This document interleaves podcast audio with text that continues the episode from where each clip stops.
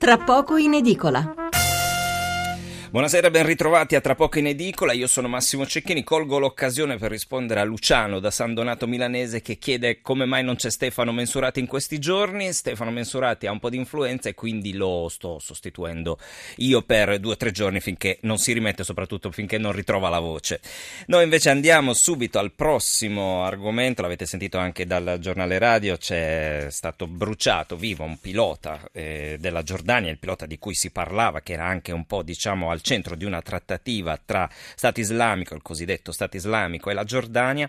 Immagini raccapriccianti, vi leggo subito alcuni, alcuni titoli, ad esempio il quotidiano nazionale, quindi il resto del Carlino, il giorno della nazione, pubblica la foto di questo pilota con la tuta arancione tipica dei detenuti prima dell'esecuzione, come fanno vedere sempre nei video dell'ISIS, il titolo appunto è bruciato vivo, l'ISIS uccide l'ostaggio giordano e poi a Nizza feriti tre soldati, questo fa riferimento ad un presunto, perché ancora ancora non ci sono le certezze, attentato in Francia. Ancora altra feroce, de, ferocia dello Stato islamico, questo è avvenire, eh, bruciato vivo il pilota Giordano, poi minacce a Parigi, sempre facendo riferimento a quanto accaduto a Nizza e nel sommario avvenire scrive un video mostra l'uccisione del tenente Chessabe chiuso in una gabbia e poi arso vivo. Dopo la diffusione della notizia, Aman ha annunciato l'esecuzione della kamikaze irachena detenuta. Lo Stato islamico ha anche messo una taglia su 60 soldati del Reggio regno Hashemita.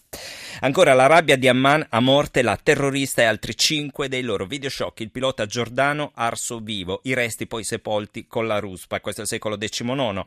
Si è chiuso con l'ennesimo orrore, imprigionato in un video il rapimento del pilota Giordano Muat al-Kasebe. L'uomo 27 anni è stato arso vivo in gabbia dai miliziani dell'ISIS. Le immagini che risalgono al 3 gennaio sono di una ferocia disumana e Amman per ritorsione annuncia l'esecuzione della jihadista Sajida al Rishawi e di altri cinque membri del califfato. La stessa notizia poi la troviamo su altri quotidiani, uno su tutti ad esempio è il Gazzettino, punto orrore senza fine, l'ISIS brucia vivo l'ostaggio Giordano e sole 24 ore un altro video shock dell'ISIS, arso vivo il pilota Giordano, Amman giustizierà sei terroristi. Di questo noi ne parliamo con Andrea Margelletti, presidente del CESIS che è il Centro Studi Internazionali. Buonasera. Buonasera a voi, un saluto ai vostri ascoltatori e naturalmente grazie per l'ospitalità. Grazie a lei per essere con noi questa sera e intanto, anzi questa notte. Allora, appunto, abbiamo parlato di questo video in cui lo Stato islamico, eh, giusti- cioè giustizia non è la parola giusta, uccide, assassina un pilota giordano, un pilota che tra l'altro era stato al centro di una trattativa. A questo punto, trattare per la liberazione di un ostaggio che in realtà sembra sia stato ucciso un mese prima non rende definitivamente inaffidabile inaffidabili, inattendibili, inesistenti vertici dell'ISIS con, come controparte. Ricordiamo che la Giordania aveva aperto una trattativa ufficiale, tra l'altro per la prima volta, proprio con l'ISIS, che quindi aveva avuto una specie di, uso una brutta parola, cioè dignità di controparte in questo caso.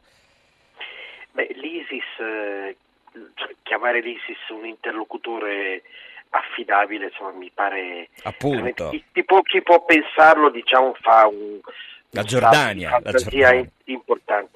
Importante. E dimostra che tutti cercano di negoziare quello che sta ottenendo l'ISIS in virtù di una leadership che non è soltanto al Baghdadi, purtroppo straordinariamente arguta, capace e intelligente, lo dico purtroppo, è quello di mettere in imbarazzo i balbettanti stati occidentali che non riescono a trovare una strategia comune se non soltanto uno sforzo militare peraltro estremamente eh, limitato.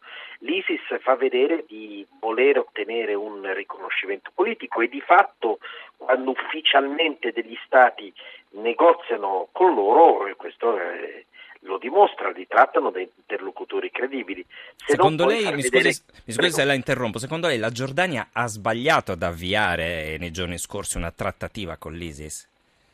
Senta, io lo dico da molto tempo, tutti gli stati negoziano eh, per ottenere il risultato di portare a, portare a casa i propri cittadini. A volte si negozia, altre volte si interviene militarmente a seconda di quelle che sono le casistiche. E il vero punto, il vero problema, lo ribadisco anche questo da troppo tempo, è quello che non c'è una strategia comune, identica tra i vari, tra i vari stati su come trattare eh, il problema della negoziazione del terrorismo. Ecco, mm, una domanda che, che, più volte ci siamo fatti e oggi torna sulle prime pagine dei quotidiani e quindi io la rigiro lei, cioè perché tanta brutalità, tanta platealità? Cioè vogliono spaventare l'Occidente, è una tecnica studiata oppure sono semplicemente insomma, dei matti fuori controllo, diciamo così? Eh, magari fossero dei eh, matti, eh, so. sarebbe straordinariamente un colpo di fortuna veramente unico. No, eh, lo fanno per far vedere che non... Non c'è limite all'orrore che loro sono in grado di affrontare. Ricordiamoci che l'esercito iracheno è praticamente scomparso proprio sul terrore di quello che i soldati pensavano potesse loro accadere se fossero caduti in mano ai, ai miliziani dell'ISIS. È un'operazione di propaganda, di guerra psicologica straordinariamente efficace. Vuole dirlo, ma straordinariamente efficace. Quindi ben studiata e ben congegnata, altro che matti. Com'è, com'è. Il fatto di aver pestato i piedi alla Giordania in modo così violento comporta qualcosa di diverso rispetto, so, al Giappone, agli Stati Uniti, alla Gran Bretagna o no? Visto che la Giordania ha in custodia la terrorista irachena e altre cinque persone. Ma direi di no, perché la Giordania che ha nel GID uno dei servizi di intelligence più capaci e preparati del Medio Oriente, da sempre è in prima fila mh, nella lotta contro il jihadismo, proprio perché per loro è un problema interno e non di minaccia così esterna di piccoli attentati, è un problema proprio di sopravvivenza della struttura. Quindi non credo che questa vicenda eh, cambi più di tanto gli sforzi della Giordania che sono già estremamente importanti.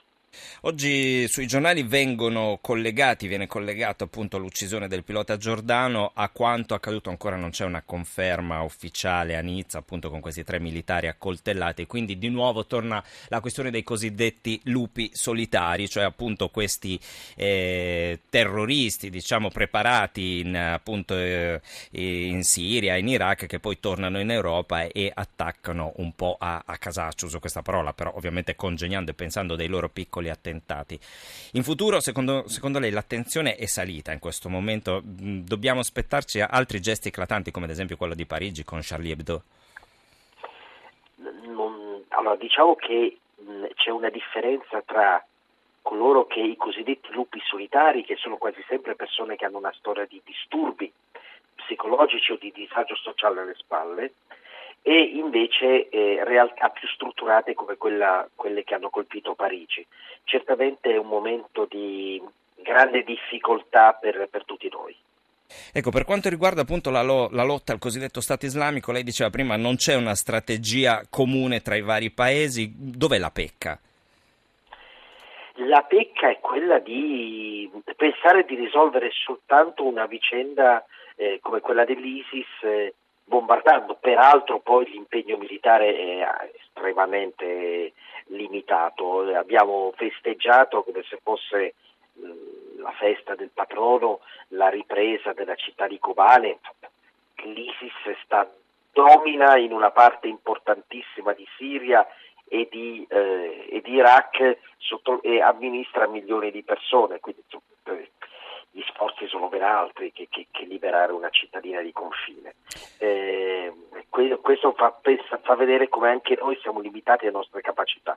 L'importante però è trovare un punto di contatto politico tra tutti noi su cosa vogliamo fare, ma non riesco ancora a vederlo.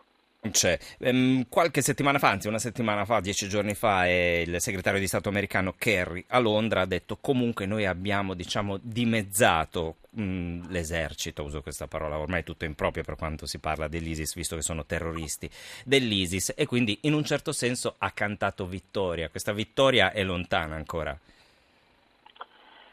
Guardi, io sarò pronto a cantare vittoria quando vedrò dei risultati politici sul terreno reali, cioè vedrò un, un accordo politico tra sciiti e sunniti, comprese quelle delle tribù di Ambar, che sono diciamo, la spina dorsale del, delle realtà dell'ISIS attuali.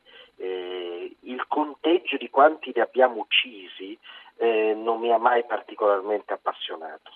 Quindi più per la diplomazia che per le bombe? Guardi, è un, non è questione di essere più per la diplomazia o per le bombe, è la questione di utilizzare lo strumento adatto per ottenere il proprio scopo. Se io sono infastidito durante una sera d'estate da una zanzara è inutile che tiri fuori un fucile mitragliatore, mi conviene eh, usare una ciabatta paradossalmente. Noi spesso utilizziamo degli strumenti sovradimensionati per fare molto show, ma poi alla fine otteniamo il ruggito del topolino. Qual è lo strumento giusto quindi? Lo strumento giusto è quello di cercare di trovare, non solo certamente io doverlo dire, ma insomma, frequentando quei posti la mia sensazione è che sarebbe... Lei è il nostro esperto trovare... questa sera. Vabbè, insomma, diciamo, diciamo, che è quello di trovare un punto di contatto tra la realtà eh, sciita e sunnita in quel paese questa è l'unica soluzione che, e naturalmente anche i curdi, ma fondamentalmente i curdi stanno nella loro zona e cercano una sorta di eh, indipendenza de facto. Il vero problema è tra, eh, trovare un punto di contatto tra gli sciiti e i sunniti. Finché non ci sarà un panel reale di accordo eh, potremo sconfiggere l'ISIS e poi fra tre anni ce ne troviamo un altro diverso, con un nome diverso, ma non di meno altrettanto efficace. Grazie mille ad Andrea Margelletti, il presidente del CESI, il Centro Studi Internazionali, per essere stato con noi questa notte. Grazie e buonanotte. Grazie.